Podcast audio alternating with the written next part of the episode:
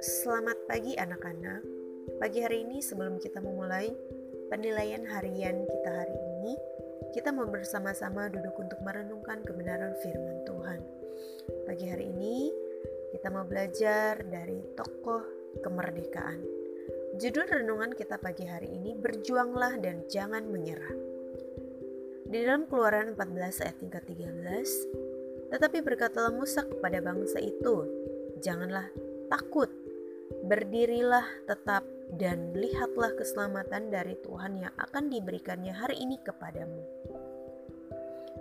Kak Santi, apakah benar duit tunggal kemerdekaan Indonesia adalah Soekarno dan Muhammad Hatta? Tanya Didi.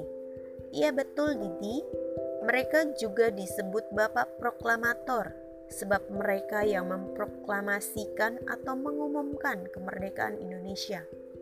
Mereka berjuang bersama para pahlawan lain untuk membuat Indonesia merdeka, bebas dari perbudakan para penjajah, jawab Kasanti. Anak-anak, bangsa Israel juga pernah mengalami perbudakan di Mesir.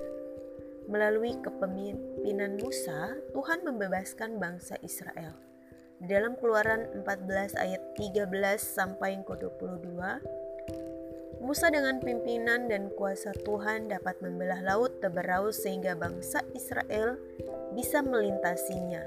Bangsa Israel bebas dari kejaran tentara Firaun. Anak-anak, mari kita bersyukur karena ada tokoh kemerdekaan yang berjuang demi kemerdekaan Indonesia. Kita bersyukur Tuhan telah memimpin mereka. Mari kita seperti mereka yang mau berjuang dan pantang menyerah. Anak-anak, melalui renungan kita pagi hari ini, kita tidak boleh cepat menyerah. Kita harus berjuang sampai akhir. Mari kita berdoa.